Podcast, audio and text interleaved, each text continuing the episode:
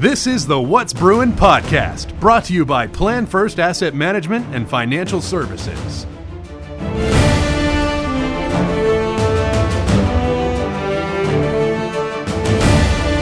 What's up, Bruin Nation? Johnny Gammett and Coach Tony Miller on the What's Brewing podcast, and we have uh, a lady Bruin joining us today, Sydney Bedsall of the women's basketball team. Sydney, thanks for taking the time to, to talk with us today.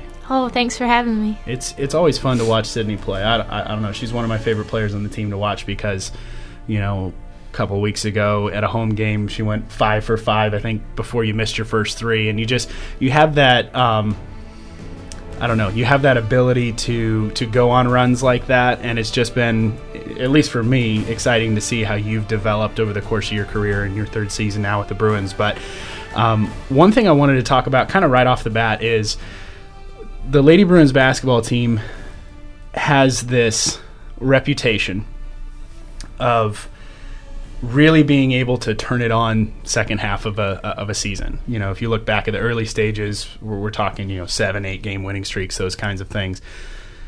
How, as a college athlete, because it's different from high school. In high school, you've got you know a 15 or 20 game season. Here, you're you're talking 30, 35. You know, when you when you include regionals and that kind of thing. So, as a college athlete, how do you maintain that focus day in and day out over the course of such a long season? Um, I think it comes down to our motivation and just keeping our heads up whenever games are tough at first semester when we're playing um, bigger teams, um, and just always staying focused, um, lifting each other up. Um, if we have players down, players injured, just keeping them involved and um, just maintaining the same focus and coming all together. I've never coached ladies before, but it would seem just from observing our teams here and then talking to several of the guests that we've had on, whether they were the coaches of those teams or actually the ladies that played on those teams, it seems like you guys have a consistent culture that has kind of been passed down. There's always like three or four girls, or maybe at least two, that like from the last group that then kind of passes on to the next group and to the next group and to the next group. Am I making that up? I mean, it seems like that for like yeah. soccer and for even volleyball. Only now two years in, but kind of we heard from the same, the same kind of thing from the same guests, and then observing it with the girls. Is that accurate? Yeah, I think so. Definitely. Um, I grew up playing with Hannah Tompkins in high school, and so I mean, she always pushed me to be better and um, made me really kind of the player I am today. And um, so she taught me a lot. And then, of course, Sharon's our senior this year, Sharon Brunson. And um, I think that as a captain, she does a really good job of um, laying the foundation for our freshmen and showing them what our program's about, really.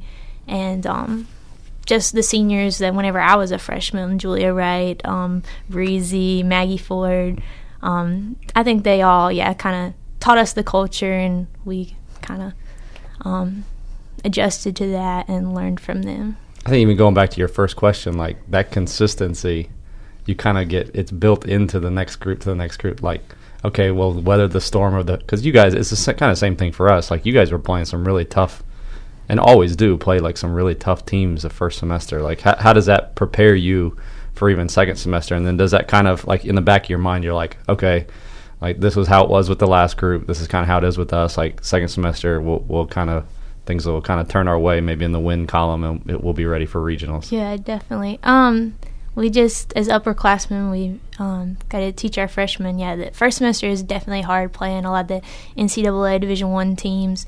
Um, that we just gotta um, stick together and focus on um, the main things, what we're working on. Like, I mean it might not be a win, but if we out rebound a Division One team, like that's a win in that column, or um, keep our turnovers down, different things like that. So we just have different goals for games like that, and um, really focus on that. And um, so second semester when we play teams that are, you know, we can actually beat.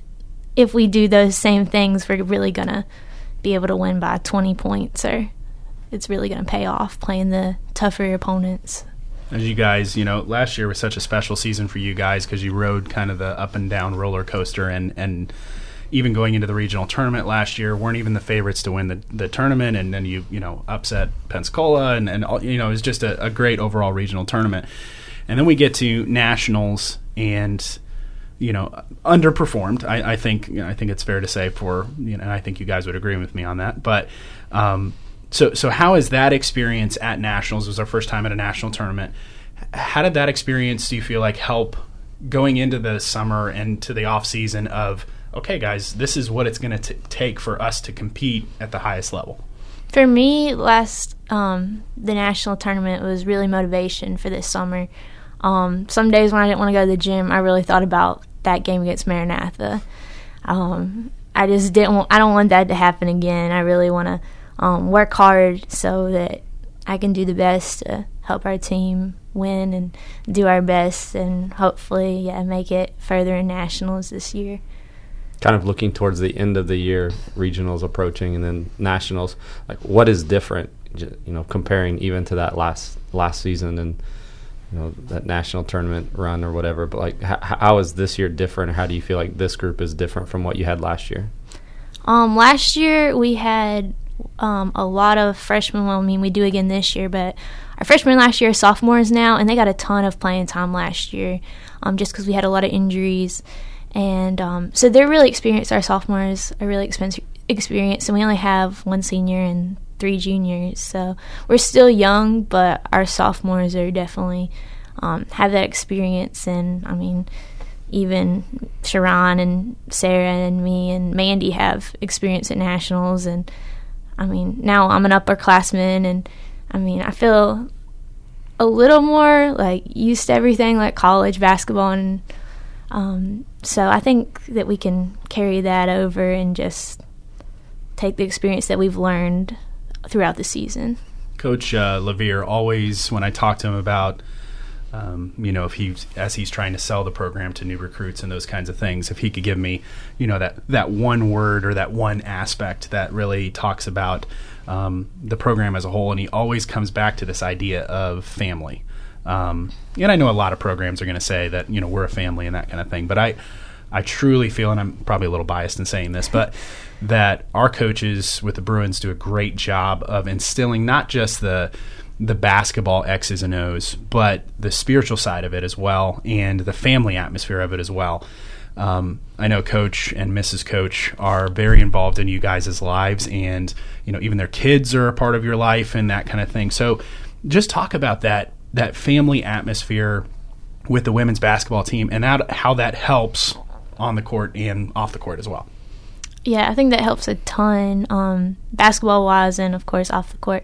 Um, the whole team, really, everybody on the team is all my friends, and I could go to them anytime. You know, I need something or want to talk to talk about anything, and I can trust them.